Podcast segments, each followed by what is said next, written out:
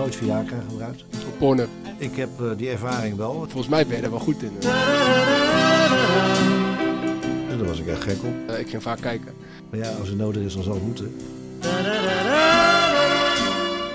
Ja, het was, het was geen slecht filmpje. Ja, hij begon wel heel enthousiast. Ja, dat, dat, is- dat is ook zijn handelsmerk. Ik vind mooie vrouwen zeer aantrekkelijk.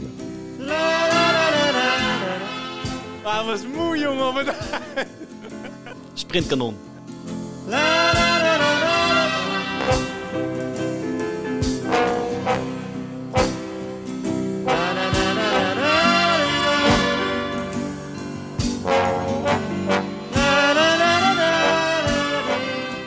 Cor Pot is een van de weinige mensen die furoren maakte bij alle drie de profclubs in Rotterdam. Het werd dus hoog tijd om, in de geest van Cor, alle drie die profclubs een keer samen te brengen in onze Cor podcast. En dat is vandaag. Want naast Sparta en toch nog een beetje Excelsior hebben wij een Feyenoorder aan tafel. Nog niet echt een oer-Feyenoorder uit de categorie Leo Beenhakker of John de Wolf, maar meer een wereldburger met wortels in Zambia, Mozambique en in de Belmen. Maar hij luistert toch gewoon naar de dood-eenvoudige Hollandse naam. Guus Stil. Guus, welkom. Dankjewel, dankjewel. Het, eh, het grappige is, we, wij, los van dat we wedstrijden tegen elkaar hebben gespeeld, eh, kennen we elkaar eh, eigenlijk niet echt. Nee, niet goed, nee. Nee, maar jij, ik begreep dat jij Maarten een aantal weken geleden een keer eh, tegen, tegenkwam in Ja. Amsterdam. En er was toch een soort Ah, ja, gevoel ja. van herkenning. Ja, van mijn kant dan. Van mij keek hij, wie is deze mogol? Maar ja, ik luister die podcast wel vaak en dan begin je toch wel een beetje te identificeren met, met jullie gewoon. Mhm. Dus ik reed langs en ik zag Maarten volgens mij met je moeder. Ja, ik liep met mijn moeder in Ja. Amsterdam. Ja. Dus eh, ik denk, hé, die ken ik joh. Dus ik toeteren en ik zwaai jongen. Hij kijkt me echt aan, wie is dit joh? en toen dacht ik bij mezelf, ja, hij kent mij. Ja, we kennen elkaar wel, maar Ja. niet persoonlijk zeg maar. Hij- hij ik, wat kijkt- doe ik ook eigenlijk joh? Hij kijkt ook geen voetbal, dus Ja, maar, zeg Ik lees alleen maar boeken.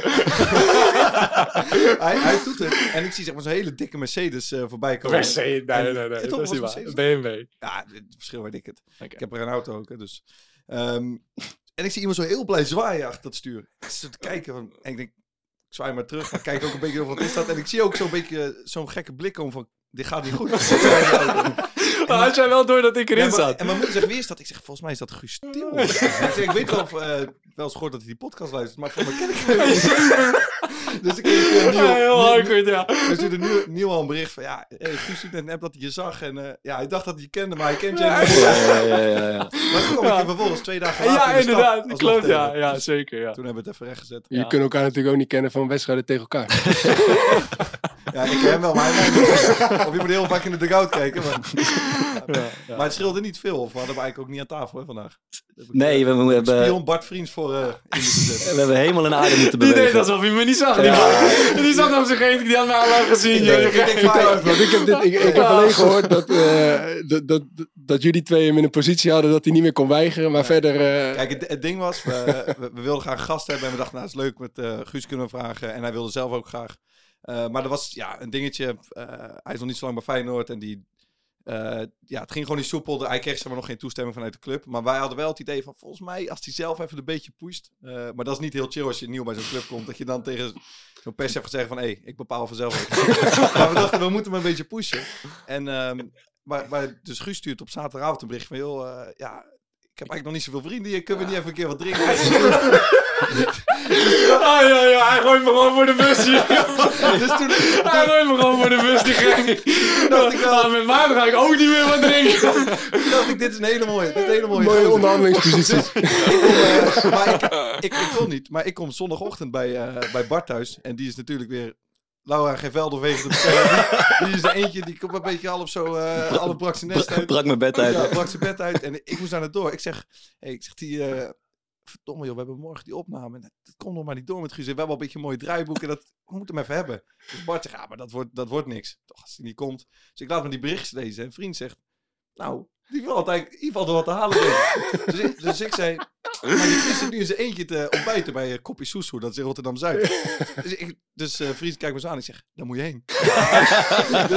Dat is gewoon één grote setup. Hij zat al door te trappen. Nee joh, je moet naar Koffie Soesoe. Zwakkeling, ik weet niet wat ik allemaal naar mijn hoofd kreeg. Ja, hij wilde naar Rolf Daily gaan. Ja, dat zit gewoon bij mij, Ja, lekker dichtbij. Maar dat zat vol. Dus ik toch maar de stap erin gezet, daar gaan doen. En toen stuurde jij naar Maarten. Blijk, ik, Maarten was met mij. Toen stuurde jij, nou ja, ik ben toch naar de tentje van jou, die kopje soesoe gegaan. Toen zei ik tegen Maarten, Zou ik ook gaan? We waren al met z'n tweeën helemaal stuk, want ja, dat kan hij natuurlijk niet meer weigeren. En toen kreeg ik denk ik een uur later een bericht, Guus, Guus erbij. voor. Maar dat is- Ja, maar mooi is, ik zit daar. Ja. En die Bart, die doet net alsof hij mij niet ziet, hè. Die gaat gewoon aan een ander tafeltje zitten. ik, weet, ik, ik, kom de aanloop, ik kom de aanloop en ik ben vanaf eerst ik ben gaan speuren aan die tafeltjes. Gaan kijken, hij Guus, stil, waar zit hij, waar zit hij, waar zit Hoe hij? kan het nou? Kom- nee, echt dat, niet. dat, dat, dat Gozer. zijn twee palmbomen en een Ja, stoel. hij, hij zat onder zo'n plant dus in zijn. Dus, dus, ik dacht, dus ik dacht, nou, het plan is mislukt. Ik, ik bestel mijn koffie en op, na twee minuten word ik op mijn schouder getikt. Hey, vriend, denkt, wat toevallig joh. En toen moest ik Ja, eigenlijk... ik dacht ook, dit kan geen toeval zijn. Dus het, ja, het voelde wel, het was leuk, maar het voelde echt, ik moest toch een beetje acteren voor mijn gevoel. Van, oh, wat toevallig. En na, na, na drie minuten brak ik eigenlijk al. Zei, ja, nee, kijk. Maar jij hebt daar toch wel ervaring mee. Ik bedoel, je hebt bijna alle terrasjes in Rotterdam wel gehad. En je komt ze nu en dan eh, een bekend iemand tegen. Ja. Die zit dan ook op het terrasje. Ja, dat is, ja, dat is ingewikkeld. ja. Volgens mij ben je er wel goed in. eh. Nou, ik, mm, nou, niet, niet echt eigenlijk. hij speelt het ook een beetje. Z- Zit hij in één keer weer, eh, Ted Langebach, die post dan dat terras weer open zit. Ja, en, maar dan, en dan zie je op de achtergrond zie je Bart weer, eh, Ja. Bart weer Nee, zitten. maar Dus uit zijn ooghoeken zo. ja, beetje interessant doen. Nee, Nee, Ted, Ted en ik volgen hetzelfde patroon. Maar Ja. wij struinen van, het- van terras naar terras zo in de Dat stad. bij het lange Bach zie je overal waar je bent. Dat hij ook. Ja. Ja. Maar ik heb wel vaak, als je dan iemand ziet die je eigenlijk niet kent, Ja. maar wel weet wie het Ja. is. En hij weet ook wie... Weet je niet of je gedag gewoon moet zeggen. dat doe je, wat, wat doe jij dan? Doe je dat wel of niet altijd? Ja, kijk, bij jou is het Ja. anders natuurlijk, omdat Ja. ik wist van de Core Podcast. Maar ik denk als ik iemand niet goed ken, maar wel weet wie het is, dat ik dan gewoon even mijn duimpje opsteek of We proberen altijd een beetje de verhouding Ja, in te ja, ik was de- twee weken geleden op dat eh, Chin Chin festival. En toen zag ik eh, een paar meter afstand van me Hakim Ziyech. Met een eh capuchon Ah, en een brilletje. Daar ben ik er niet bij hoor. Daar ben ik er niet bij hoor. Nee, maar dat, dat is wel zo. Want als jij zeg maar in verhouding de, de lagere bent, dan is het niet aan jou om... Nee. eh, ik heb ook een keer met, in, in Curaçao Maar met... hoezo eh, niet? Hij weet ja, toch gewoon donders goed. Ja, ja, maar is. je, in de praktijk die blijkt wel drempel dat- is, is gigantisch. Want ik ben vaak te lager geweest in die. Die drempel is echt kut om te Ah, altijd. ik, ik heb, nou, toen speelde ik net één jaartje bij, eh, bij Sparta. En toen was ik op Curaçao. En toen lag ik eh, echt, nou, ik denk twee meter afstand lag. Ik, ik, ik samen met mijn vriendin aan zo'n beachbar. En, en twee meter afstand lag Sander Fischer. Met zijn vriendin. Maar ik ken hem niet lager.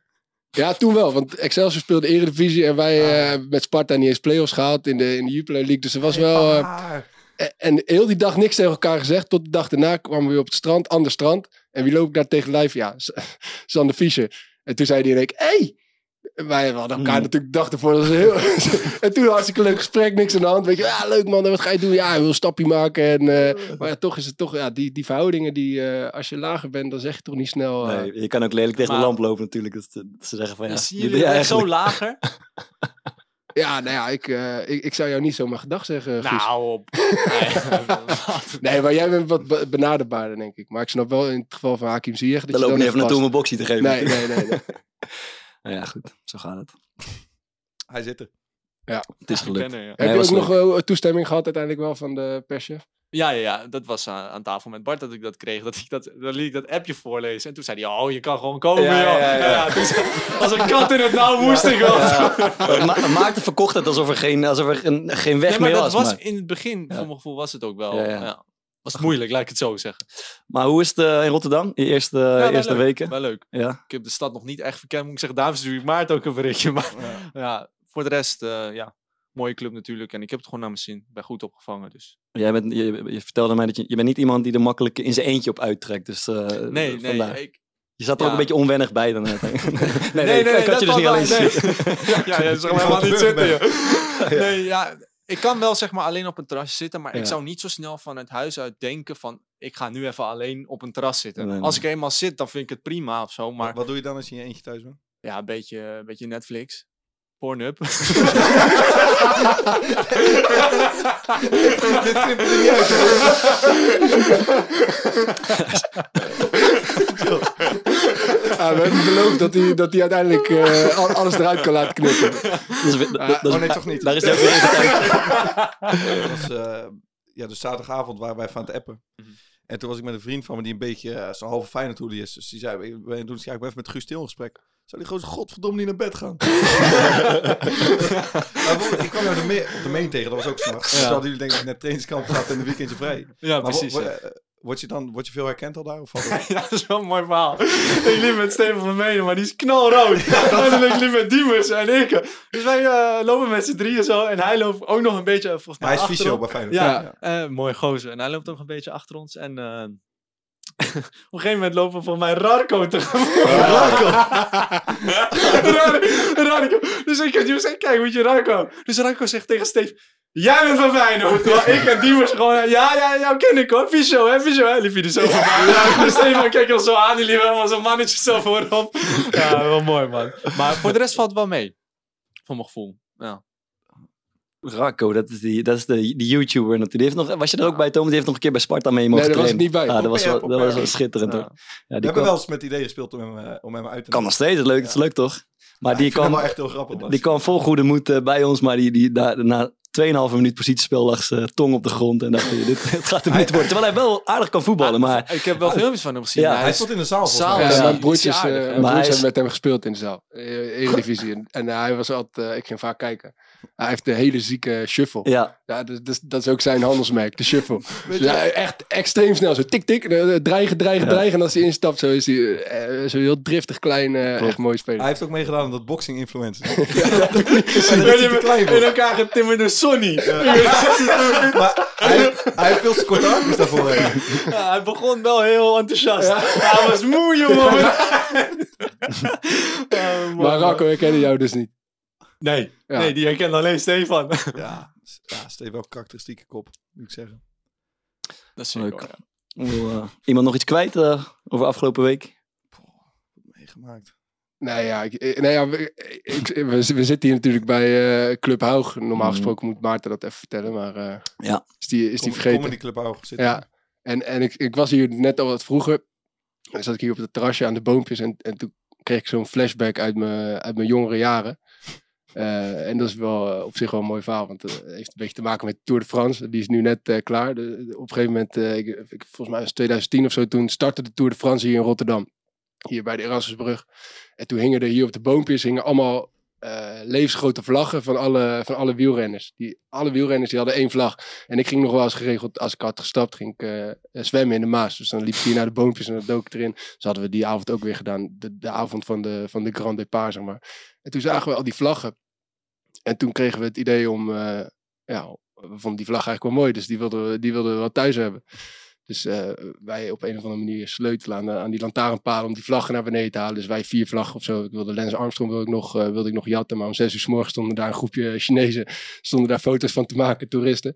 Dus ja, ik die vlag mee naar huis en ik eh, ging toen eh, bij mijn ouders slapen. Dus ik had die vlag meegenomen naar mijn ouders en op tafel gelegd. Dus de dag daarna zegt mijn moeder, hey, wat, wat zijn het voor vlaggen? Ik zei, ja, ja, Grande Paar, die deel ze uit. En echt hartstikke leuk, mooie vlaggen. Ze zij helemaal trots die vlaggen in onze kamers opgehangen. Die waren echt twee meter groot. Robin McEwen hadden we volgens mij nog, nog, nog, nog een andere. Sprintkanon. Ja, en toen op maandagochtend sloeg mijn moeder het AD open. En toen stond er eh vandalen, eh jatten eh, vlaggen van, van de boompjes. En toen werd een vriend van mijn vader, die werd geïnterviewd, want die was wethouder sport geloof ik. En die zei van ja, we missen McEwen, we missen die en we missen die. En we missen er nog eentje, maar er zijn 200 renners. Ze zijn nog niet precies uit welke we missen. Zijn nou, app even. Dus, eh, die ging bij, die ging bij Felix boven. ja, het is dingetje. Ja, mijn moeder echt wit heet. Die dacht dat we ze gewoon hadden gekregen. Maar dus, eh, ja, dus eh, ik dacht, mooi brugje om, eh, om, om Comedy Club Hou gewoon even te noemen.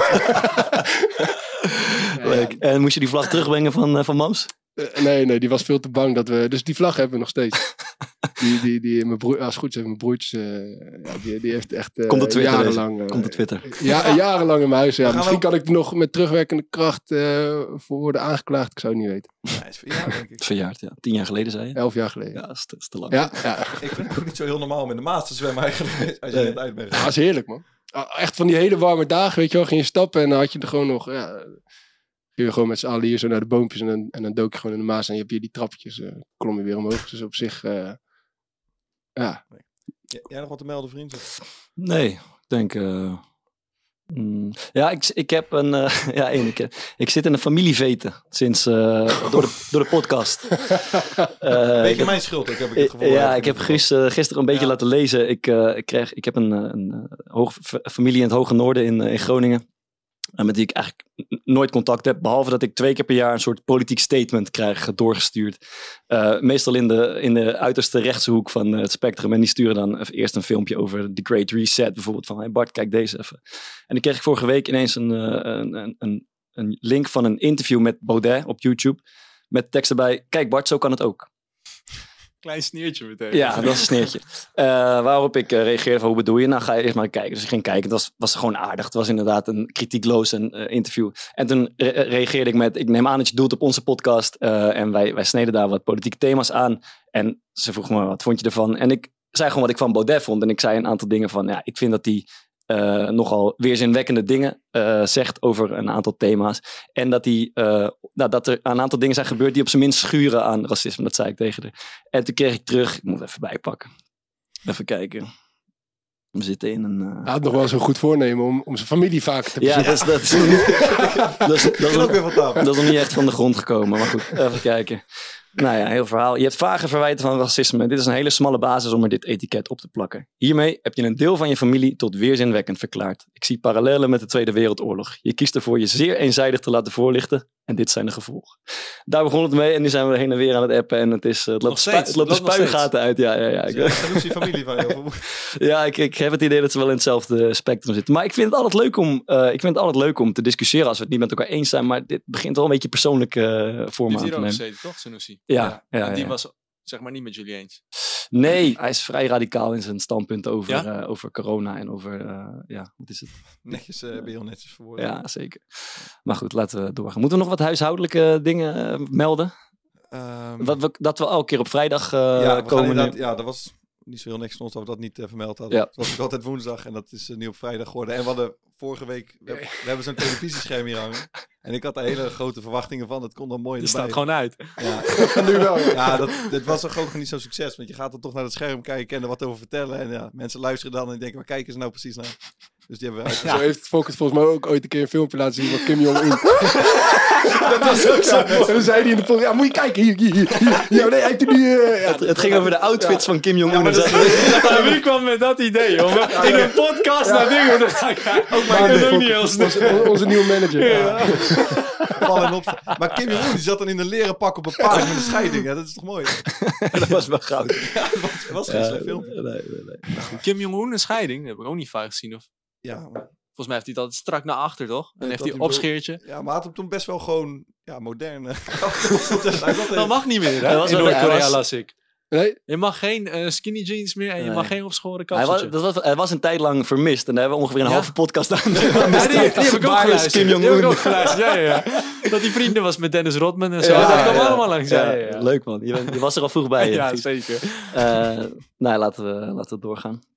Ehm, Guus, eerst even over jouw eh, achtergrond, want dat is wel, eh, dat is wel interessant. Eh, je bent geboren in, Zambia, want je vader deed ontwikkelingswerk daar. Ja. Hoe, hoe, hoe vind je dat? Of hoe vond je dat?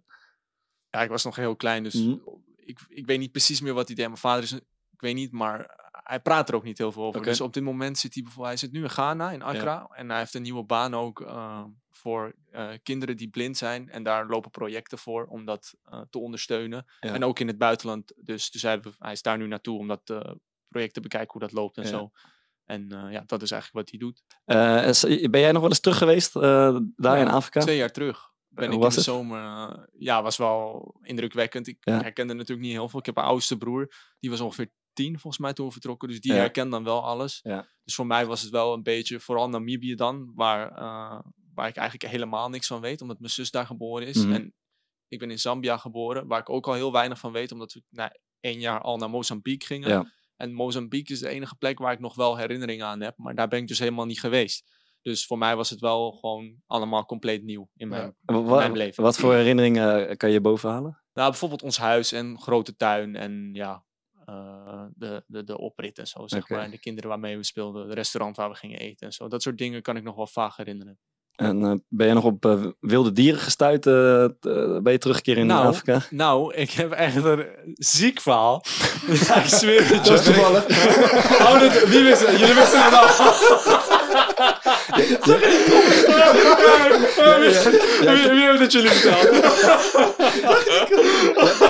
Jij tuint, ook- jij tuint ook overal Ja, dat is niet normaal. Het is één grote setup deze shit. ik zag al die ogen naar me kijken. Als hij nu zegt dat hij geen verhaal heeft, dan liegt hij. Dan liegt hij. Maar van wie hebben jullie dat gehoord? Ja, Of- Kamsten, Nieuw, Nieuw Petersen. Nieuw Petersen heeft ons Ah, oké. ingefluisterd. Mm. Nee, dat is echt zo. Want we gingen zeg maar eh, kamperen, maar wildlife kamperen. Dus dan kom je op zo'n camping aan en helemaal niet afgezet of niks. Je moet gewoon in je tentje gaan slapen. En dieren zien blijkbaar niet dat er, ja, dat is gewoon zo. Die zien niet dat er iemand in zit, die zien het als een obstakel. Dus wij daar kamperen aan de rivier. En ik kom mijn tijd echt verdoen die hele dag door gewoon aan de rand van die rivier te gaan zitten en alles te bekijken. Want de ene na het ander komt voorbij. Maar eh, ja, de avond viel. En hij dacht even slim te gaan barbecuen. ja, die dieren hebben natuurlijk een ongelooflijk reukvermogen. Dus ja, eh, op een gegeven moment eh, wordt het donker. En ik, ik had al een beetje, een, beetje... Ik weet niet, het- je voelt zoiets gewoon van... Dit is niet echt een top idee wat we hebben gedaan. zeg maar. Dus op een gegeven moment, eh, wij zijn gewoon lekker aan het babbelen. Want we, waren ook, we zijn met z'n zessen. en we zijn al heel lang niet met z'n zessen bij elkaar geweest. Dus dat was ook even wennen. Dus dan als je met z'n zessen bij elkaar. Met z'n zes is jullie gezin. mijn gezin, ja. Mijn broers, zussen en mijn ouders. En die hele eh, sfeer, zeg maar, moesten, moesten we weer aan wennen. Het is heel druk en zo. Dus we hadden niet echt door wat er in onze omgeving gebeurde. Dus op een gegeven moment eh, breekt er een, een heel, eh, ja, hoe noem je dat, cliché, breekt er een tak achter ons. Dus op een gegeven moment zegt mijn zus, ja, ik hoor daar wat, weet je wel. Dus mijn oudste broer, dat is een beetje, zeg maar, de lefgozertje van, van onze familie. Die staat op en die komt met een zaklamp. Maar als je met een zaklamp in de avond Mhm. op eh, katsoorten schijnt, dan glinsteren die ogen. ogen helemaal op. Dus op een gegeven moment zeg mijn broer, holy fuck jongens, een leeuw. Ja, ik zweer het, echt geen grap. Een, een vrouwtjesleeuw zat daar, maar wij geloofden hem natuurlijk niet. Ja. Maar uit schrik, allemaal opstaan en rennen. Maar dat is echt het laatste wat je moet doen. Dus wij naar die oude... loopvermogen, dat scheelt nog. Ja, maar- maar- mijn andere broer is niet de fitste krijgen. Maar die zat wel als eerste in die auto. Ik weet niet hoe die het voor elkaar heeft gekregen. Oh, Maar, shit. ja, maar mijn broer die ziet soms dingen die er niet zijn. Voor Mhm. ons gevoel, die hebben we altijd in de maling van, ja, weet je, jij zag gewoon een aap of zo, weet je wel. Dus wij hebben echt, denk ik, drie uur hutje mutje op elkaar in die auto gezeten om te kijken. Als eerst ging, eh, ging volgens mij mijn vader eruit om die barbecue eerst even te blussen, weet je wel. Want ja, dat is natuurlijk niet slim. Dus op een gegeven moment eh, dachten we dat hij, dat hij aan het liegen was. Want wij zagen helemaal niks. We hebben helemaal niks gezien die drie uur dat we in die auto zaten. Dus wij op een gegeven moment gewoon weer lekker naar buiten. En eh, zijn we zo snel mogelijk wel die tent ingegaan, want je weet het nooit zeker. Ja. Volgende dag loop ik naar dat, ehm, naar dat blok waar zeg maar wc en douche zit en zo. Ja. En maar daar was nog een, ik weet niet, volgens mij was het een Engelsman. En die wist zeg maar dat, ja, dat is gewoon zo'n die-hard kampeerder. Dus die had zo'n zo'n draaicamera op zijn tent. En wat bleek dus, die gaat aan zodra die beweging ziet. Dus eh, hij laat het zo aan mij zien. En je ziet gewoon een vrouwtjesleeuw met negen welpjes zo langs zijn tent Oh, lopen. God. Zei, ja, was gisteravond hè? Zei, ja, dat weet ik. God, Sam, hè. hij zag ook die voetsporen en zo. Dus we zijn daar wel goed weggekomen. Volgens mij is het zo, als leeuwen welpjes hebben, zijn ze nog best beschermend ook nog eens. Mhm. Dus dan moet je nog uitkijken. Ja, ik ben bijna opgegeten door een leeuw daar. Daar ga je het ook niet van winnen, denk ik. Nee, nee, dat denk ik ook niet. Holy shit. Nee, ja, ziek. Maar je, je, je moet niet gaan rennen dus blijkbaar als er, eh, als er een leeuw in de buurt is. Nee, dat moet is je dan echt het doen? laatste wat, Wat moet je dan doen? Vraag hij weg Ja, gaat, nee, nee, volgens mij is het. Hopen, ik heb wel eens zo'n... hopen dat, dat, dat ze je broer pakken. Hier, deze. wat voller. Meer vlees, meer vlees. Nee, maar eh, volgens mij is het gewoon... Hebben jullie wel eens de Dog Whisperer gezien met Caesar Milan? Thomas wel, ik. Geographic? Nee, ik heb het nooit gezien. Ja, weet dat, is, eh, dat is zeg maar gewoon met honden, maar volgens mij is dat dus ook wat je moet doen Ja. met een leeuw. Dus gewoon stilstaan en gewoon geluiden maken. Gewoon. dat denk ik dan. Je moet ze gewoon bang maken. Gewoon laten Ja, daar worden ze bang van, denk ik. Ja, maar als je gaat rennen ben je natuurlijk prooi. Ben je gewoon een springbok. Maar ja, En ben je nog langzaam ook. Maar jullie waren met z'n zessen. Ja. Ja, wat wil je dat... op zes. Ja. nou, zij waren met Negen negen welpjes, ook nog. Ja, met die we Die kan je. Ja, die kan je. Die kan Ja, en mooi. trouwens, ik heb er nog één. Oké. Was, eh, wij zaten aan de rivier, maar dat was oversteekplaats van eh, olifanten. Dus toen wij daar aankwamen, zagen we al zulke afdrukken zitten. En ik, ik scheet hem op mijn broek. Ik zeg, ik ga in die tent, meest ver weg van die, van die plek. Dus op een gegeven moment in de ochtend, ik loop weer naar dat eh, wc-blok, want dat, dat is de enige plek waar je kan tanden poetsen en een beetje douchen. Dus je gaat niet in de rivier daar. Maar goed, ik loop daar naartoe. Tanden-. Nee, met mijn broer. Oh. Ik tanden poetsen met mijn broer en gewoon een beetje babbelen. Maar ik ging als eerste weg en ik ging zeg maar je had zeg maar eh, de weg er naartoe, kon je om een bos heen, linksom en rechtsom. En rechtsom was dus in die, op die weg waar die olifanten liepen. En linksom was gewoon, ja, de normale weg van die camping. Dus ik loop linksom en ik, eh, ik ga weer terug. En op een gegeven moment zie ik dus daar eh, mijn ouders en, en met zo'n eh, zo'n man die daar wel is als er gevaar is, zeg maar. Met, ik weet niet, hij had geen geweer, maar wel gewoon van die camping. Die zijn daar gewend aan, die weten Mm. precies wat ze moeten doen. Die staan zo allemaal daar bij elkaar. En aan de overkant zie ik daar dus een, een mega grote olifant. Maar die zit precies op die weg terug, weet je wel. Dus mijn broer die komt daar aan. en zegt, "Daan, Daan, Kijk uit, want je kan ook die niet te hard schreeuwen. Want dan slaat het beest op op. Dus hij kijkt gewoon naar de grond. Ik denk dat hij echt op drie meter afstand stond. En toen pas omhoog keek. En toen echt, holy fuck, zeg die ogen zo groot worden. Maar ja, hij had niet later op moeten kijken. Of hij was, eh, was de shark. Ja, Ja, een lantaarn je nog een keer oplopen. Olifant. Ja, ja dat zijn mooie verhalen. Ja, man. Holy shit, ja, wel goed verhalen. ja, dat kan je ook allemaal mee gaan maken nu, eh, Fok. Ja, dat is wel de bedoeling. Ja. Mooi. Waar wil je naartoe? Ik wil met mijn vriendin heel graag naar eh, Zuid-Amerika. Ehm, in 2022, hopelijk als het weer een beetje kan, want dat is nu corona-technisch allemaal nog niet zo heel makkelijk. Maar ja, er staat ook wel een tripje naar Afrika eh, op de planning. Want we gaan een, een school laten bouwen eh, in eh, Sierra Leone. Dat is via Sander de Kramer, die is een keer in de show geweest Ja. ook. Dus ik was van de week met hem om het daarover te hebben. En daar schijn je ook nog wel wat dieren te kunnen... Ja, hij heeft volgens mij die gorilla's tegengekomen daar zo. Ja, je hebt daar heel veel chimpansees. En ook, maar hij vertelt dat door die, door die burgeroorlog en zo, dat, dat bijvoorbeeld die olifanten echt heel diep de, eh, het woud in zijn gegaan. Omdat die blijkbaar super sensitief zijn voor als ze Ja. eh, geweerschoten horen en noem maar op. Traumatisch. Ja. Maar hij, vertelt, ja, hij zei wel, ja, als we daar dan heen gaan, dan, moeten we, eh, ja, dan moet je gewoon, dat kan ook in het vliegtuig daar naartoe, dat komt wel goed. Maar ik moet je wel eigenlijk even een soort briefing geven. Ja. Eh, want ja, je hebt daar een aantal dingen en ja, daar, daar kom je niet meer weg daar. Hij zei bijvoorbeeld als je moet, eh, je zou zeggen als je moet, als je moet pissen, dan loop je gewoon even de bosjes in. Maar zij beschermen hun gewassen eh, met hun voorvaderen. Dus dan staat er bijvoorbeeld ergens een lege flesje. Lijkt, dan denk ik, wat doet dat flesje daar? Eh, maar er zit dan bijvoorbeeld as in van, van eh, een van die voorvaderen. En dan staat er een stuk Ah. verderop nog een keer, Mhm. zoiets. Maar als je dan zo'n lijn overloopt, ja, dan doe je gewoon iets wat, dat kan daar niet. zeg Mhm, maar. Ja. kronkel, dus dan kan je er ook niet, ja. In Nederland kom je dan weer weg dat ze zeggen van, joh, we halen de volgende keer niet meer doen. Maar dat werkt daar zeg maar niet zo. Dus dat allemaal van die, ja, een beetje gekke dingetjes al. Ja. Dus het wordt oppassen. Maar het schooltje gaat er wel komen. Ja, vet. We hadden het er net over. Het zou cool zijn als we, als we daarheen kunnen. Ergens, als de tijd toelaat. Ja. Ja. Ehm, Guus, wat wel, eh, wat wel boeiend is, want ik wil laatst dat jouw, eh, jouw ouders niet per se heel veel met de voetbalwereld hebben. Ja, Ehm, dat, dat Heb zei je ik zelf Kijk, veel mijn- met de voetbal? mijn moeder, mijn moeder vindt voetbal wel leuk hoor. Die is wel heel sportief en zo. Ja. Dus ik moet daar wel een beetje op terugkomen. Mijn vader, dat kan me al niet schelen. ja. Uh, maar mijn moeder vindt het wel leuk. Maar ik weet wel dat we vroeger bijvoorbeeld...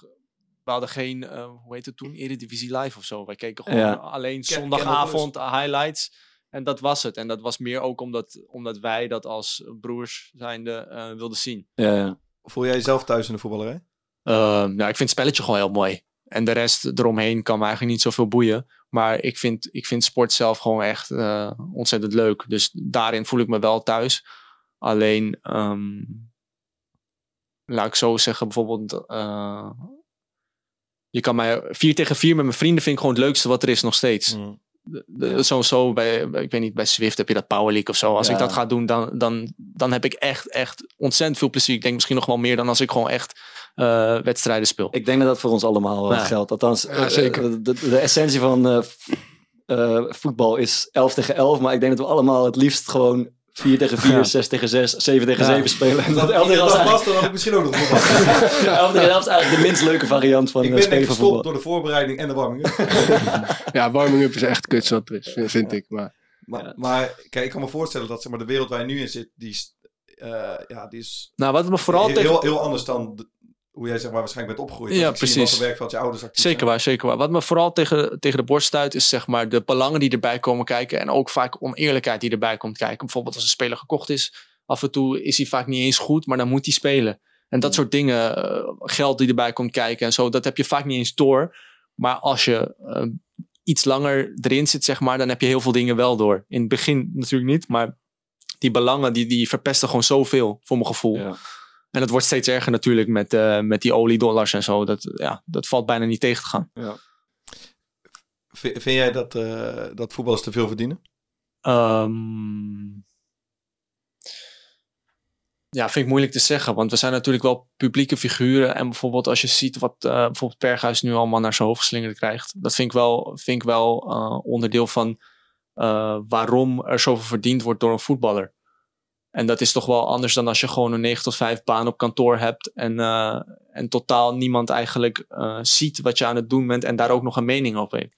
Dus dat ik vind ik wel moeilijk. Ik vind in eh, relatief vind ik het wel. Maar ik vind wel dat wij meer mogen verdienen. Omdat we een publiek figu- figuur zijn. Maar het is wel over de top gegaan. Ik ben natuurlijk in Rusland gaan voetballen. Dus ik ben ook gewoon onderdeel van het probleem. Ja. Dus ik Ja. veroordeel het niet. Want ik heb het zelf ook gedaan. Omdat het gewoon enorm verleidelijk is. Je, je kan het wel veroordelen, toch? Ondanks dat je het zelf misschien aan toegegeven hebt. Ja, dat, dat kan wel. Het enige wat ik vind is dat het, het het spelletje er niet leuker op maakt. Dat is het meer. Alleen het is natuurlijk voor elk speler enorm verleidelijk. Mm. Dat probeer ik ermee te zeggen. Ja, dat kan ik me goed voorstellen. Heb je gezien wat Messi had gezegd? Die heeft volgens mij de helft van zijn salaris... eh, Die heeft geluisterd, denk ik, naar ons. Niet- naar niet jou, naar Thomas. Niet waar, maar wel naar ons. Die heeft de helft van zijn salaris ingeleverd, geloof ik.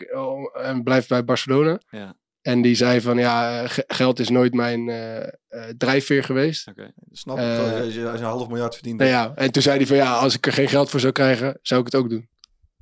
Dus, dus met andere woorden, hij vindt voetbal gewoon het mooiste. En, en, en als hij er geen geld voor zou verdienen, het mee zou verdienen, dan zou hij ook nog steeds voetballen. En dat is natuurlijk wel ergens wel zo. Ja, maar dat is wel heel makkelijk praten als je... Wat is het? Hoeveel wordt die groot verdient? Meer dan 500 miljoen. Dat is natuurlijk wel makkelijk om dan te zeggen, ja, als, als je me nou niks meer geeft, dan doe, blijf ik het nog steeds doen. Ja, Maar ik, snap ik snap ook wel dat voetbal is inmiddels een business. En ik Mm. snap het, maar ik vind het wel jammer, zeg Ja. maar. Ja. Dat is het meer. Dat Mm. gevoel heb ik erbij. Eh, je hebt het over waar ik vandaan kom. En ik denk dat je ook doelt op eh, de Belmer in Amsterdam, toch? Bijvoorbeeld, Ja, ja. en eh dat was wel iets moois dat je, dat je zegt dat je bij eh, Surinamers en Antillianen en Ghanese over de vloer kwam. Mhm. En dat je daar ook eh, veel van de wereld van hebt, eh, veel van hebt opgestoken eigenlijk. Mhm. Dan, wat, wat leer je van het eh, over de vloer komen bij eh, een Ghanese familie? Nou, bijvoorbeeld, daar is het eten, het- de maaltijd is gewoon één groot feest. Er wordt zoveel mogelijk gemaakt en iedereen kan aanschrijven die wil aanschrijven. Ja. En dat is bij mijn familie was dat nooit. Dan, eh, mam, kan die mee eten? Ja, dan moet ik even kijken of ik wel genoeg heb gekocht. Of, eh, hoe, laat, eh, hoe laat dan? Eh, Hoe laat dan? Ja, bij een Ghanese familie. Ja, of ja, ja. sowieso buiten de Nederland, West, eh, ja, West-Europese cultuur. Ja. Heerst dat niet zo, zeg Ja. maar. Dan is het gewoon, eh zoveel, neem maar zoveel mogelijk vrienden mee. En eh, Ja, we lang leven de... Ja. Volgens Ja, mij is dat de grootste ergernis van iedereen die niet een Nederlandse achtergrond heeft. Is, is dit verhaal over Nederlanders. Als je zeg Ja. maar, daar per ongeluk bleef hangen en moest Ja, aanschuiven bij het eten. Dat Ja. altijd zo Ik van, denk dat ja, daar ik dat weet niet meer. Misschien moeten we nog Ja. even naar de supermarkt dan wat extra halen. Ja. Eh, dat, dat is volgens mij een heb, ik heb gigantische nog aardappels, ik heb twee stukjes Ja. vlees. Het kan wel, maar dan moeten we het even delen. Weet Ja. je zo? Nee, ja, kan Ja. met je vader moet twee hamburgers. ja, dat is, maar, eh, dus dat zijn dingen die je daarmee hebt opgestoken eigenlijk. Ja, dat is een voorbeeldje. Ja, ja, ja, bijvoorbeeld. Zijn er nog vragen die je gaat stellen, Bart? Over dit, eh? Gooi, ga los, jongen. Ja, waar ik heel erg benieuwd was, ik, ik, ik las een interview met je na je eerste week, denk ik, bij Feyenoord. En daarin eh, zei je dat je dat heel vertrouwd voelde om weer met Arne Slot te werken. Mhm. Eh, en daar zei je dat je eh, dat het heel belangrijk voor jou is om op, eh, met vertrouwen te beginnen. Mhm. En dat je anders dat het eigenlijk niet kan lukken om ergens te slagen. Ik zeg het een beetje omslachtig, maar dat is, was ongeveer de strekking. Nou ja, mijn visie daarop is, zeg maar, al helemaal in, in het topvoetbal, je hebt gewoon specialisten. Je hebt gewoon spe- en als die omstandigheden niet goed zijn, kan een specialist niet doen waar hij gespecialiseerd in is. En dan noem ik mezelf natuurlijk niet, eh, ja, wil ik mezelf niet groter maken dan dat ik ben. Maar ja, gewoon Maar- specialist. Ja, maar daarmee wil ik zeggen, je, je, je, je gaat niet iemand gebruiken op een plek waar die niet het beste tot zijn recht komt. Of je kan het doen, maar dan moet je ook niet beoordelen op die positie. En, en ik vind gewoon, als je weer wil gaan presteren, die keuze heb ik ook gemaakt daarom, is het gewoon eh, zodat het weer vertrouwd is waarvan ik weet op die positie of op, met dit systeem of Mm. onder deze omstandigheden kan ik gewoon eh, de, mijn beste ik zijn, zeg maar, in het veld. Want wist je bij, bij Sparta, had je dus op een gegeven moment het gevoel, kijk, dit, dit werkt niet. Nee, dat is dus echt zo. Ik had op een gegeven moment een trainer. En dat had ik het ook, ook, ook al met Bart over op dat, eh, Mm. op dat terrasje. Dat, eh, op een gegeven moment gaat het ook in je kopje zitten van... Oh shit, we spelen met 5, 5-3-2. We zakken in. Ik kan dit niet. Ja. Als, we, als ik speel, het lukt gewoon niet. En als dat dan op een gegeven moment zat het zelfs zo diep dat ik echt dacht van... Jezus ouwe, ik weet niet of ik dit dan op deze manier wel wil. Want ik ben gewoon niet goed op deze manier. En ik weet niet of dat in mijn kop zit of dat dat echt zo is. Maar zo voelde ik het wel. Ja, je had al- als je zeg maar al de, de opstelling zag en je zag dat er met vijf verdedigers gespeeld ging worden, was je al uitgeschakeld. Dan, daar. was ik bijna al uitgeschakeld Ja, ja, ja. bij wijze van. stond Ja. in ieder geval nog op het veld als er met vijf verdedigers gespeeld werd. ik, eh, mijn positie was meestal de eerste die eraf ging eh, bij 5-3-2. Thomas' positie is weggesaneerd bij Ja, Sparta. ja. Ik ben daarna bij Excelsior ook. Zo je altijd hebben. Ja, dat zeg ik altijd.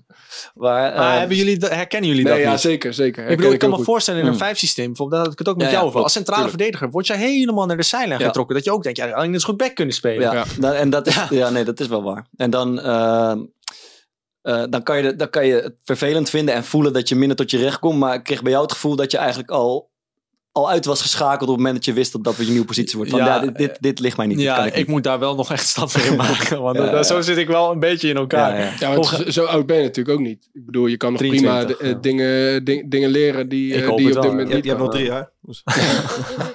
Nee, maar dat, ja, dat is toch wel zo. Je, je hoeft toch niet per se eh, goed te blijven in wat je goed doet. Je, kan je, toch, je, je hebt toch juist ook die jaren... Doorontwikkelen, ja, Ja. dat kan. Ja, tuurlijk kan dat. En dat het eeuwige dilemma, dan zie je, als je, nu kan je er al eigenlijk al een beetje op terugkijken. Nou, ik sta Eh, nog onder contract. Hè, Ja, dus- dat klopt. Ja. Maar je, je kan terugkijken op wat die stap je heeft gebracht. En als je dat dan zo afweegt, heb je daar dan enigszins spijt van? Hmm, laat ik het zo zeggen. Als je die Rabo Bankier hebt, Ja, dat is, dat is het dilemma toch? Want er staat ook heel wat tegenover natuurlijk. Waar, een paar kutjaren in het buitenland, maar dat heeft je ook mm, geen windeieren gelegd. Ik vind, dat, zo ik vind dat echt moeilijk om Ja. te zeggen. Ik, ik zou dat echt niet weten. Uh-huh. Het is gewoon dat ik daar naartoe ging omdat ze het systeem speelden wat ik, wat ik gewend was. En eh, eigenlijk in, in alle facetten ging ik erop vooruit. Alleen ik had natuurlijk niet verwacht dat, er, Nee. Ja. dat het zo zou omslaan. Ja. Dus ik, dat kan altijd gebeuren. Ja. Dus in die zin, Dan slaat het moeilijk. eigenlijk nergens op om spijt te hebben. Want je, je, je ziet de voorwaarden die je krijgt. En het kan maar net zo zijn dat het goed uitpakt. Je kan, Ja, het kan ook een succes worden. Dus ja. ik begrijp- dan, dan, hetzelfde met, met Freiburg, waar ik naartoe ben Ja. gegaan. Kwam ik daar geblesseerd binnen, speelden we 4-4-2. In Ja. principe kan je dat ook als een 4-3-3 zien, omdat die tweede spits speelde eromheen, zeg maar, Ja. als een soort nummer 10. Ja. En dat was de positie waar ik voor in aanmerking kwam. Maar in de laatste wedstrijd bij Spartak raakte ik geblesseerd. Kom ik bij eh Freiburg vijf weken lang eh, revalideren. En dan ja, kan je natuurlijk ook niet meteen wedstrijden gaan spelen. Ja. En in het begin draaide Freiburg helemaal niet goed in die 4-4-2. Zijn ze 5-2-3 gaan spelen. Wonnen ze vijf wedstrijden op elkaar. Ja, toen dacht ik ook van ja. Ja. Kan, kan je een verschil aanduiden tussen de Russische manier van voetbal beleven en de Duitse manier? Of de Nederlandse manier misschien? Ik denk dat Duits en Nederlands wel dichter bij elkaar ligt. Ja. En Russisch is vooral. eh, ik had wel het gevoel dat er heel veel spelers waren met heel veel individuele kwaliteiten. ja. Maar dat er wel nog potentie zat in het daadwerkelijke eh, tactische gedeelte. Dus dat het heel nog, nog best wel eh, achteroverleunen en Ja. een beetje de tegenstander vaak eh, gewoon lekker laat voetballen en wachten tot de bal dan bij jou komt. En in, eh, in de discipline, in de manier waarop ze sport beleven? Is dat, of kan je daar iets over zeggen? Hmm. Doping. nee, nee, nee. nee. Ehm,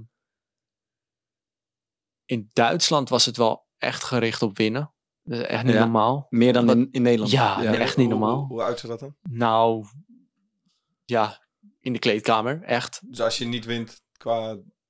Hoe bedoel je dat, zeg maar, in de kleedkamer? Dat als je niet wint, dat mensen dan knettergek worden? Ja, bepaalde mensen, niet altijd spelers, ook wel eens trainers en zo. Ja. Dus dat, dat, het echt, dat je echt dacht, wow, dit heb ik echt nog nooit meegemaakt. En ehm, En, en ook dat, eh, dat dus, eh, na een overwinning, een slechte overwinning, dat de sfeer eigenlijk goed was, want er is gewonnen. Ja. Maar dat is in Ja, Nederland ja, ja, ja, bijvoorbeeld bij ons eigenlijk niet zo, toch? Als wij, nou ja, goed, bij, bij Sparta en Excelsior misschien wel, maar als je heel slecht speelt en toch wint, dan is het sfeer overwegend kritisch. Als wij wonnen vorig jaar gelijk weekend vrij. eh, zandje Nee, maar je kan je voorstellen als, als je bij Ajax of Feyenoord of PSV speelt en er wordt echt slecht gespeeld, maar met de hak over de sloot gewonnen, dan is de sfeer niet uitgelaten. Dan is het vooral nog kritisch, denk ik. ja, maar toch had ik altijd wel het gevoel dat er ook wel enigszins... Het, het, het humeur van de week was gebaseerd op of je drie punten had of Ja, dat, niet. dat bedoel ik. Ja. Dat was gewoon... Ik vind het echt, ik wil het graag nog een keer ook in de podcast over hebben. Zeg maar, het, het- dat heb je op het EK namelijk ook gezien. Het verschil in eh, voetbalculturen. ja, Eh, precies, en, ja. en, en Nederland heeft er ja, heeft een hele reeks van voorbeelden. En dat, of het nou clubvoetbal of internationaal voetbal is, van voorbeelden waarin we gewoon het, een, een overwinning hebben laten glippen. Maar ik vond dat En- Nederland sowieso al aan de wedstrijd begon zonder de Nederlandse voetbalcultuur. Door met vijf te gaan spelen. Misschien ben ik wel een enorme tegenstander van vijf. Ja. Maar- helemaal objectief misschien. Nee, nee precies. Gaat echt zo. Maar ik had wel het gevoel van, ja, weet je, de Hollandse school is toch gewoon 4-3-3. En misschien ben, ja, in Maar dat, dat zijn- opzicht ja. ben je dan wel oude stempel of zo, weet je wel. dat zit toch niet in eh, informatie. Eh, of je op zijn Nederlands speelt of, of niet. Dat zit toch veel meer in spelopvatting en, eh, nou ja, en wat hoe je ik, dat invult. Nou ja, bijvoorbeeld, stel je voor je speelt in een, eh, in een 5-3-2. De oplossing bij de tegenstander ligt altijd bij de back, voor mijn gevoel. Al, die, ligt, die zit altijd vrij. Al helemaal als de, als de back van de, van de tegenstander uitzakt. Want vaak in een 5-systeem speel je back op back. Omdat je maar één iemand aan de flank Ja. hebt. Dus voor mijn gevoel kunnen ze altijd ontsnappen als de bal naar de back gaat. En dan ben ik nog meer een voorstander van een 5-2-3 systeem. Omdat je drie voorop hebt. Ja, en dat aan de flank dat deed twee. Nederland ook een beetje, toch? Die nou, speelde, die speelde meer 5-3-2. Maar zullen we even koffie halen? Ja, ik zag je nou kijken. ik, ga, ik ga hier even achterover en ik ga hier even naar luisteren. Nee, maar, Ja, is- maar in de praktijk kwam het volgens mij, in de, als ze verdedigden, vaker op neer dat Nederland eh, met drie aanvallers speelde. En, eh eh en de verdedigers dat dus kwam eigenlijk een Welke soort drie 4-3-3. aanvallers dan? Hè? Eh, Wijnaldum, die ging van het middenveld meestal eh, rechtsbuiten. eh, kwam, die, kwam die uit, verdedigend. Ja, maar precies dat, niet dat, be- dat bedoel ik. Dan, Wijnaldum, ik, ik kan me voorstellen dat Wijnaldum ook enorm veel meets heeft gemaakt. En je bent altijd te laat als je vanuit het middenveld nog helemaal naar de back Ja, toe maar, nee, maar dan startte die wel zeg maar, in die positie, als ik, als ik het goed heb gezien. Dus, dus daar had je gewoon drie aanvallers. Had je de, eh, de Pai, eh, Spits, eh eh, was dan Malen of, eh, of Weghorst. Mhm. En dan had je Wijnaldum ernaast. Ze stonden gewoon met z'n drieën. En uiteindelijk op een bepaald moment, meestal was het altijd vrij snel, was een van de twee eh buitenste centrale verdedigers die ook doorstapt zeg maar, naar het middenveld. Dus Ja, kwam je eigenlijk gewoon in de praktijk in een 4-3-3 terecht. Dus, dus iedereen die zo hard, zeg maar, dat 5-3-2 systeem eh, zat, zat af te kraken, dat het daaraan lag, zeg maar. Nou, maar ik, De- de- ja, dat, dat, de- ik vind niet dat het ligt aan de, aan de formatie, maar wel aan hoe je, wat je wil bereiken, zeg maar. Bart, alsjeblieft verlos. eh, Easy Toys is de enige manier om ons te verlossen. is Easy Toys. Kleedkamervibraties. Lekker man.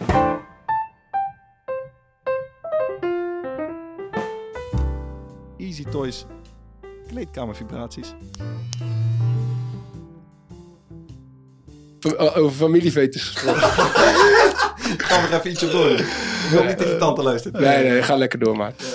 Ja, maar ehm, ik, ik liep dus ehm, door de stad en ik kwam eh, Hugo Borst tegen, onze, eh, onze oude compaan. Eh, en die stak een heel betoog tegen mij af over dat er dus bij Sparta een, volgens hem een best wel aardige groep spelers was die zich niet eh, gaat laten vaccineren. En bij het Nederlands elftal hebben we ook die discussie gezien. Dus toen dacht ik, nou, dat lijkt me best wel een aardig dingetje om voor te leggen voor het kleedkamerpanel. Ja. En misschien worden we nu wel straks als radicaal links bestempeld en Ja. luistert er niemand meer. Maar dus... Van, ja, ik- van Bart's familie in ieder geval niet. Eh, voordat, denk dat voordat we beginnen, want iemand reageerde, eh, was, was een heel erg goede suggestie. Ehm, het zou ook leuk zijn, we hebben dus nu een, een idee van wat de gemiddelde voetballer vindt. Jur Braakman. Heel ons. Jur, hoe heet die? Jur? Jur Braakman. Eh, het zou ook leuk zijn als we, als we dat kunnen afzetten tegen, een, eh, tegen wat de gemiddelde luisteraar vindt. Eh, eh, dus een woonkamerpanel Ja. tegenover een Ja, ja, kleedkamerpanel. die, die, die Jur mailde dus ehm, naar corepodcast.gym.com. We hebben e-mailadres tegenwoordig. Ja. Hij zegt de diversiteit van het panel. Het zou misschien wel goed zijn als we ook iemand zouden toevoegen. die louter in de ruimte der verbeelding een pofcarrière heeft. Cool. Dus toen dachten wij, nou misschien moeten we wel een woonkamerpaneltje doen. Ja, ja, ja. Kunnen we dat een beetje tegen elkaar afsteken. Dus de eerste, laten we zeggen, 100 ehm, luisteraars die een mailtje sturen naar corepodcast.gmail.com met je naam en telefoonnummer en dat je bij het woonkamerpanel wilt, die eh, kunnen deel gaan uitmaken van het woonkamerpanel. Ja. Ja, mag ik door? Ja, toch? Oké, dus op de vraag, ik laat me niet vaccineren. Kon je, klopt of klopt niet? Wat denk je het percentage spelers wat zich niet gaat laten vaccineren? Eh, ik denk, eh, Ik denk 36. nee man, ik denk 5% of zo. Oké, 15. 10%. Hmm. Dus nou, dat viel me nog mee. Maar misschien ligt ons eigen, eh, hoe zeg je dat, ons, eh, is ons panel toch niet zo divers maar ik, ik, Moet je moet je net opgezocht- zeggen. ik, ik had even opgezocht bij het, bij het RIVM. En in Nederland ligt nu de, het percentage van mensen wat zich niet wil laten vaccineren ligt op 4%. Oké, Dus dat, ja, dan zou ik wel, Ja. het is 2,5 keer zoveel. Dus dat is wel aardig. significant kunnen we stellen. Ja, dat is significant. Ehm en dat is nog eentje, wel een aantal vragen gesteld, maar wat wel nog denk ik aardig was. Het is een goed idee als, eh, als clubs hun spelers verplichten zich te laten vaccineren. Ja of nee? Eh, Percentage, Nee, percentage die het een goed idee vindt. er zijn wel, er zijn wel meerdere dingen die eh, clubspelers verplichten, toch? Dus dat is dit denk ik niet het gekste. Ik, ik denk dat maar eh, 20% het eh, een Ja. slecht idee vindt. Of een goed idee vindt. Goed, sorry. ja, Ja, goed. 25% wat een goed Mm. idee. Ik vind dat zelf ook wel vrij ver gaan. Ja. Ehm, Is gele zeg maar, in, als je baby bent, dan krijg je toch ook vaccinaties? Ja. Is dat verplicht? Nee. Nee. nee, maar ja, een soort, er zijn wel bijvoorbeeld veel eh peuterspeelzalen volgens mij waar je Ja, niet eh, ja. naartoe kan als je gevaccineerd Ja. Als je niet Ja, gevaccineerd bent. klopt. Dus dat is op een bepaalde manier wel. Dus iemand stuurde, het is wel grappig, we doen dan nu zo'n onderwerp wat ja, best wel een beetje gevoelig is en blijkbaar ook in de kleedkamer, want vrijwel iedereen die nu zeg maar reageerde deed het eh, eh, anoniem. Ja. En één speler stuurde dus, dus een profspeler, ik neem de vaccinatie omdat ik me soort van verplicht voel door de maatschappij en ik anders overal naast pis. Voel me er niet per se goed bij en wat anderen doen, moeten ze echt zelf weten. Iedereen moet voor zichzelf beslissen wat hij in zijn lichaam wil spuiten. Ja. Ja, dit was er bij ons. eh, bij ons kon je nu een aantal spelers hebben uit zichzelf al vaccinatie genomen. En er, was, er, werd, er is een ronde georganiseerd door de club. En er was inderdaad een aantal, het was niet heel veel hoor, een handjevol spelers die, eh, die dat niet wilden. Eh, maar ja, ik heb er even over gesproken. Gewoon, er ligt helemaal geen argumentatie onder eigenlijk. Behalve een soort Onderbuikgevoel. onderbuik, angst. Ja. En ik vind zelf, kijk, verplicht stellen vind ik, vind ik te ver gaan. Maar het, ik vind het wel lastig, want ik, er, voor mij is er echt bijzonder weinig reden om je niet te laten vaccineren. Dat is gewoon volgens mij een heel goed idee. Dus ik vind het, heel, ik vind het eigenlijk een. eh, eh, Maar Ja, morele verplichting is groot, Ja, het is toch puur morele... Want voor jouzelf is het toch niet per se echt brood nodig om je te laten vaccineren? nee, maar je doet, toch ook niet, je doet het niet voor jezelf, toch? Ja, voor een deel. Nee, maar, dus, dan, ja. dus dan is het niet voor jezelf. Dus dat kan ik wel begrijpen. Nou ja, er zijn toch wel meerdere beslissingen in het leven die mensen maken die, waarin ze alleen maar, Ja, maar aan als- zichzelf. Ja, maar als de, hele, als de Ja. hele wereld alleen maar aan zichzelf zou denken, dan zou het natuurlijk... Ja, naar heb, je een heel groot, heb je een heel groot probleem. Nee, zeker. Dus, dus in dat opzicht is, het- is het een goed... eh, maar het wordt natuurlijk wel verkocht alsof het voor jezelf ook het beste is eh, om je te laten vaccineren. En dat klopt. Ik, ik heb, ik Ja, heb maar dat de- klopt toch ook? Ja, dat is ja, ook zo? Ja, ja, Wa- wa- wat is een, ja. Wat is erop tegen? Ja. Dat Nee, er een maar chip kijk, in je... Als, je, als het jou niet uitmaakt dat er, dat, dat er een hoop mensen eh, doodgaan en, en ziek, ziek worden, dan, dan,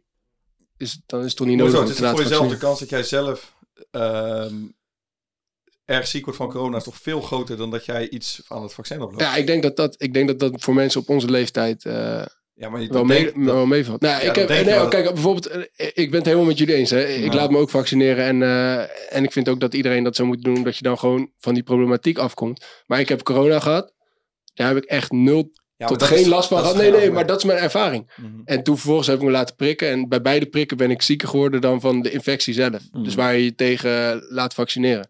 Nou Ja, ik kan me best voorstellen dat je dan bij jezelf, en je, als je dat hoort en je staat, je bent aan het twijfelen, dat je dan denkt van ja, Ja, maar precies. Maar als je dus gewoon rationeel kijkt naar de feiten die er nu zijn, is de kans dat jij eh, veel zieker wordt van corona of daar langdurige schade aan hebt, is veel groter Ja. dan wanneer je laat En vaccineren. zo, het, blijkt toch ook, het, het, het blijkt toch ook een behoorlijk succes te zijn. Die ziekenhuizen liggen toch nauwelijks vol, terwijl de besmettingen super hoog zijn.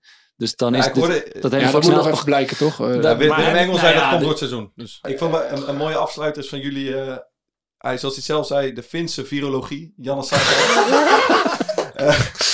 uh, nee, jouw Finse virologie. Eh, ook terug als ik het bericht wat jij net zegt van die parallellen met eh, de Tweede Wereldoorlog. Ja. Dat iemand dat stuurt. Hij zegt, kijk, deze generatie heeft een tekort geheugen. Zij hebben niet gezien hoe vaccins veel vreselijke ziekten hebben laten verdwijnen. Individualistische mensen overal. Wel of niet jezelf laten vaccineren is niet eens discussie in Finland. Jouw Finse virologie. Laten we daar maar mooi, mooi, mooi. Er was, was één iemand die het niet eh, anoniem had gereageerd. Dat was eh, Abdallah Abakane. Mhm. En ik denk dat die ook wel de mening van de meesten weergeeft eigenlijk. Hij zei, ik heb me laten vaccineren, maar ik heb er eigenlijk helemaal geen mening over. dat, is, dus, dat is nog mooier om mee af te sluiten. Goed is Abdallah. Ja, dat is denk ik, dat is volgens mij de beste weergave. Ja, ik, kan ik ben uit de kleedkamer. Doen. Ja, dat ik zie nog wel eens. Hij heeft wel veel last gehad van die vaccinatie. Oké. Stomende meningen en trillende peilingen. De kleedkamer mist niks aan sensatie. Bezoek easytoys.com en gebruik de kortingscode COREPOT15 om de kleedkamervibraties ook in jouw slaapkamer tot leven te brengen.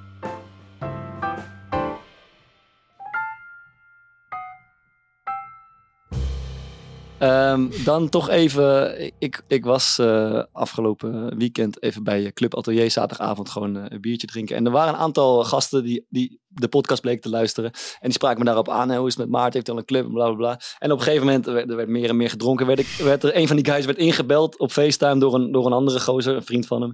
Die zo van tegen mij eh, brabbelde van, ja luister, leuke podcast, maar één ding. Die René van Dieren moet terugkomen. En dat, dat wou ik Wat gaat hij even doen? vertellen. Wij, ja, we hebben met hem afgesproken van de we week. hebben- We hebben, er komt een nieuwe rubriek, die komt één keer in een aantal weken. En we- René had zelf aangegeven nadat hij vorig jaar te gast was geweest, van dat hij het eigenlijk wel zo leuk vond. Ik wil nog wat doen. Mm.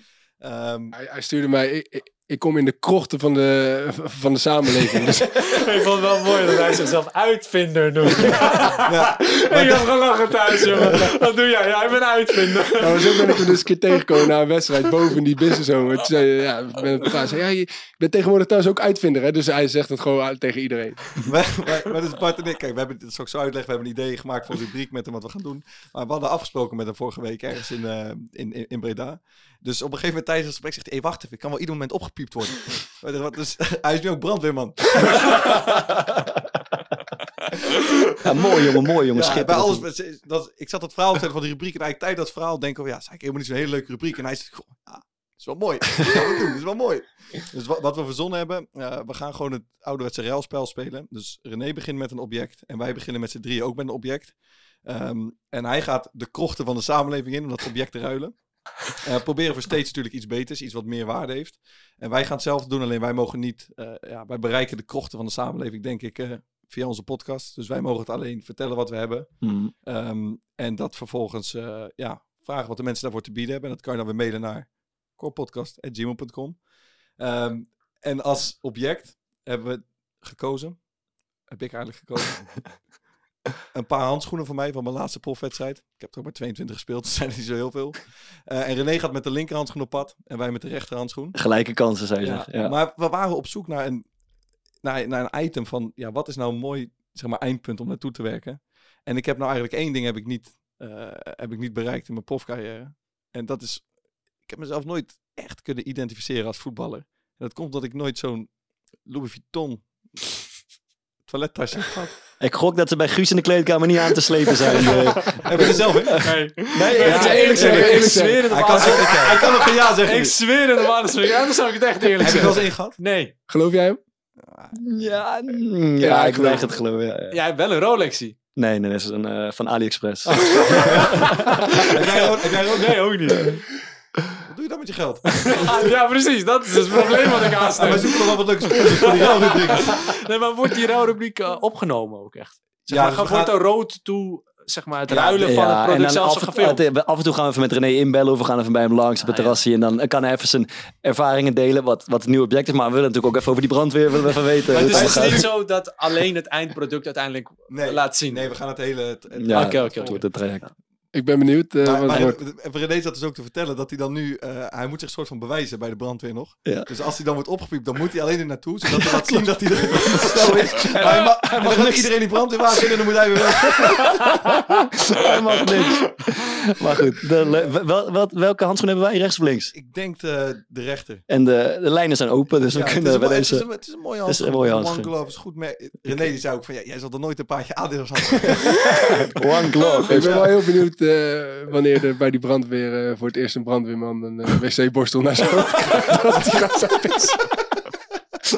Ja, wij kwamen dus ook, dat was bij Van der Valk. En we hadden ei- eigenlijk om, om, om kwart voor vier of zo afgesproken. Ja, vriend was natuurlijk weer een beetje te laat. Dus wij kwamen uiteindelijk daar om vier uur aan. En hij was in geen veld of wegen te bekennen. Dus op een gegeven moment zitten we daar vijf minuten te wachten. En ik zeg, vriends, we hebben er gewoon helemaal geen rekening mee gehouden dat hij ons in de maling kan nemen. Dat hij misschien niet kwam. Maar uiteindelijk kwam hij... Of dat hij in een kikkerpak binnenkomt lopen. Maar dat hotel werd ook verbouwd. En hij kwam ineens midden van, die, Ja. zeg maar, van, die, van dat bouwstuk. kwam hij via een of andere gekke ingang was hij binnengekomen. Dus, Goed. Ruilen met René. dus als je wat hebt te bieden voor onze handschoen. Op weg naar het Louis Vuitton tasje. Laat het weten. Ja, die wil je ook echt hebben, hè? Louis Vuitton tas. Ja, die hebben. En, en verloten we die nog aan het einde als we hem hebben? Of hoe, eh, dat was het plan toch? Ja, ik wilde eerst wel een paar keer mee naar het terras. Ja. eigenlijk. En dan, eh, Ja, ik had een medespeler bij Freiburg. En die, eh, ja, ik zal zijn naam niet noemen. Ja, nou, trouwens, als hij, ik zal zijn naam wel noemen. Niels Peets heette die. En die zei ook van... Neil Petersen. Nee, nee, nee, nee, dat lijkt er heel erg op. En Niels zegt ook dat hij heel vaak wordt getagd. Oké, ja. Ja, door zijn Twitternaam. ja. Niels. Mhm. Niels. En die zei ook dat eh, die had, dus ook niet echt een jongen waarvan je zegt, hè, die heeft de Louis Vuitton tas, maar die heeft bij Bayern München gespeeld. En die had hem toch aangeschaft, omdat hij toch enigszins Hij wilde erbij horen. wat Ah, druk ja, voelde. ja, Ja, ja, ja. Dat vind ik toch dan toch Dat wel... begrijp ik wel. Ja, is Ja, treurig. je ziet ook af en toe Ja, jongens treurig vind is ik toch het treurig, wel. ja. Maar je ziet ook heel snel bij jongens of het er nou bij past of niet. En dat is altijd zo Ja. verschrikkelijk gezegd. Want het is ook een echt een ontzettend groot ding. Maar ik zou er wel graag een paar keer met Bart. Samen naar de willen. Guus kan aansluiten met je wil, zonder dat het een of andere spionage ding wordt. Kwam Jurgen Martijn niet een keer met Balenciaga's aan? Die Ja, Jurgen, Ah, Jurgen Matthij was echt het voorbeeld van, die interesseerde het geen, dat was bij Excelsior geen pleuris wat hij aan heeft. Dus die kwam altijd gewoon in zijn verfrommelde broekje van de H&M en hij vond het helemaal best. Maar zijn eh, vriendin was best wel gewoon een, een, eh, een, een poppetje, die was zeg maar heel erg bezig met mode. Dus die had hem toen voor zijn verjaardag van die zwarte Balenciaga's gegeven met zo'n sokje die zo heel strak Ah, ja, ja, ja. Heb jij ze? ja, die heb ik. Kijk, Ja, zie je. hier gaat hij al. Wil je niet ruilen voor die handschoenen?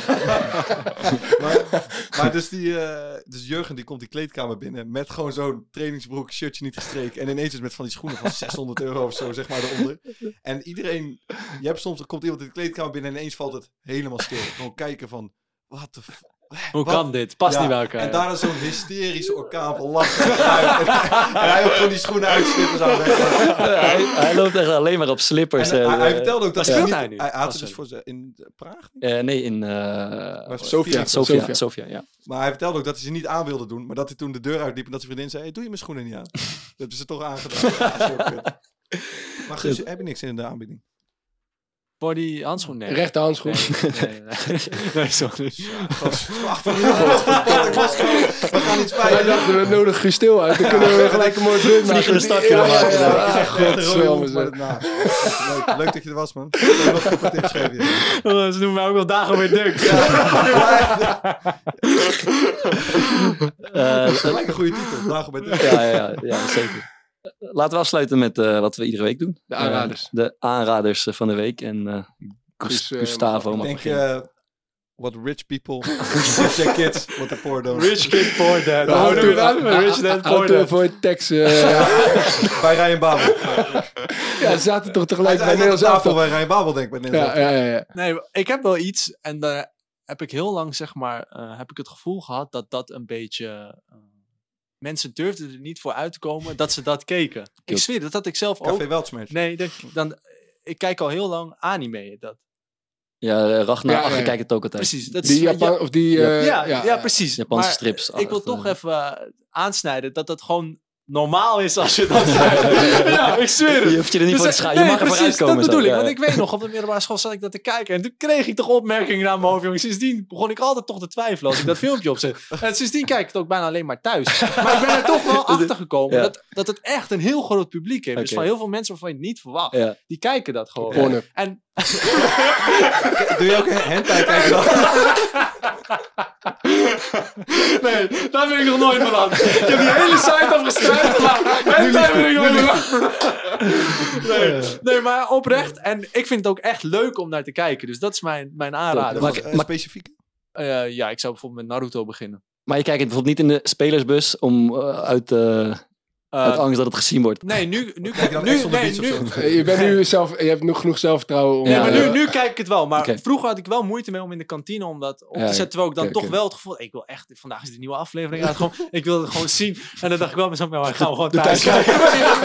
ja, ja, echt. Dus ik wil even aansnijden. Schaam je niet als je anime cool, kijkt. Maar ja. tegenwoordig zie ik het ook best wel vaak op social media en zo voorbij komen. Mm. Dus is het al iets minder. Maar vroeger was, voor mijn gevoel, was het gewoon best wel...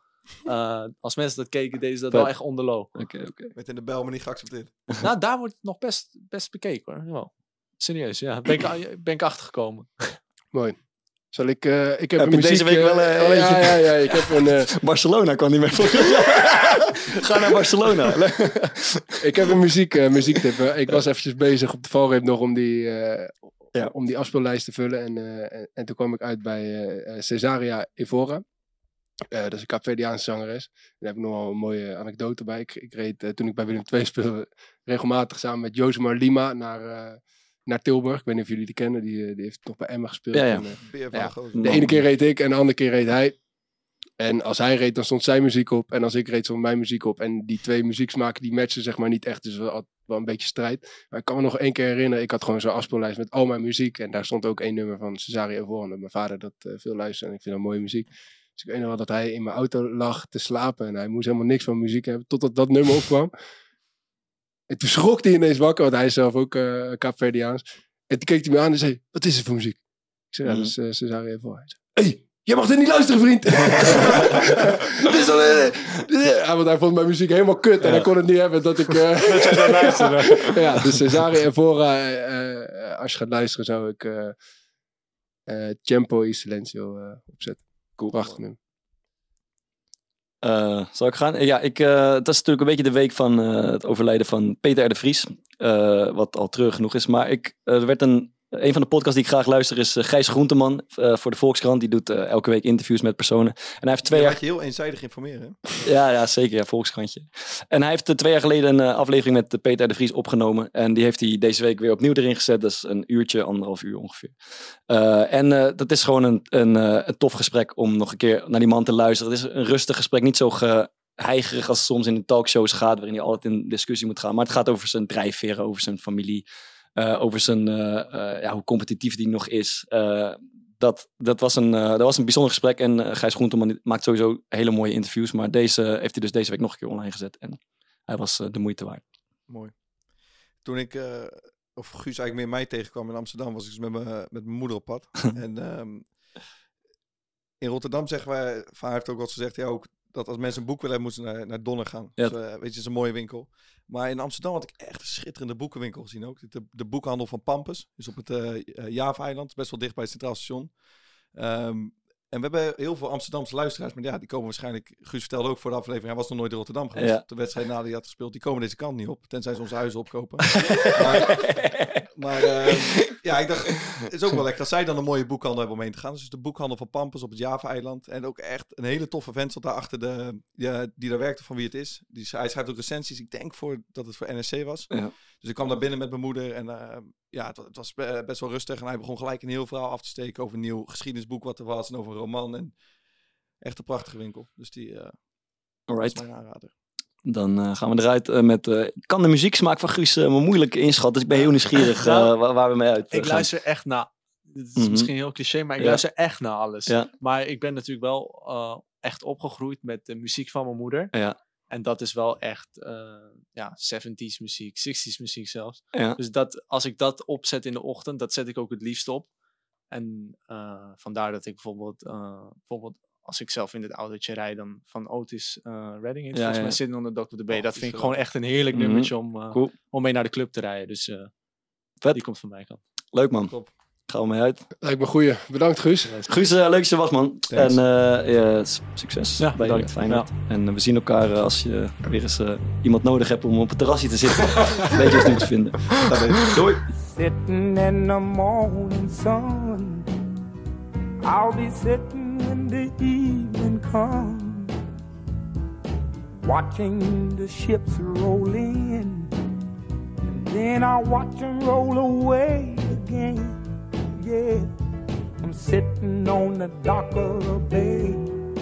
Watching the tide roll away. Ooh, I'm just sitting on the dock of the bay, wasting time. I left my home in Georgia, headed for the Frisco Bay. I've had nothing to live for. It look like nothing's gonna come my way. So I'm just gonna sit on the dock of the bay, watching the tide roll away. Mm. I'm sitting on the dock of the bay.